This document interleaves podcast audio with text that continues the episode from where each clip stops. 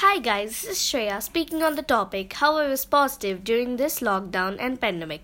During this pandemic situation, I had experienced both good and bad situations. So, the good ones I have seen in my perspective are day to day activities like building up new drawing skills, configuring software such as Photoshop, Zoom, Office, Gmail.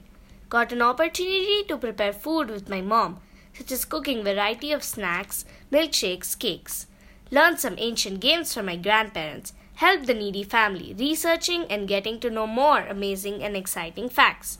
The earth has also benefited from this situation as the pollution levels and global warming decrease.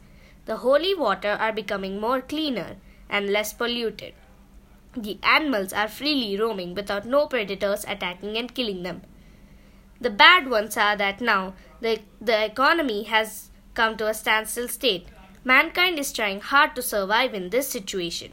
We are used to have frequent power cuts. But it was not that big of a deal as we had recorded classes and sessions. The school was providing us productive notes, but the length of the notes were very long, and I had experienced a pain in the wrist. My schedule used to change daily depending on how much time I consumed to write. I felt I was not that fit as we did not have proper exercise.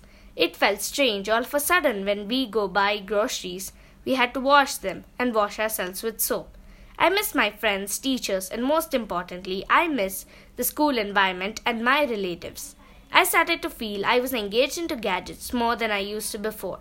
I felt bad as no one still found a cure for this virus. I'm hoping that they will find a cure soon.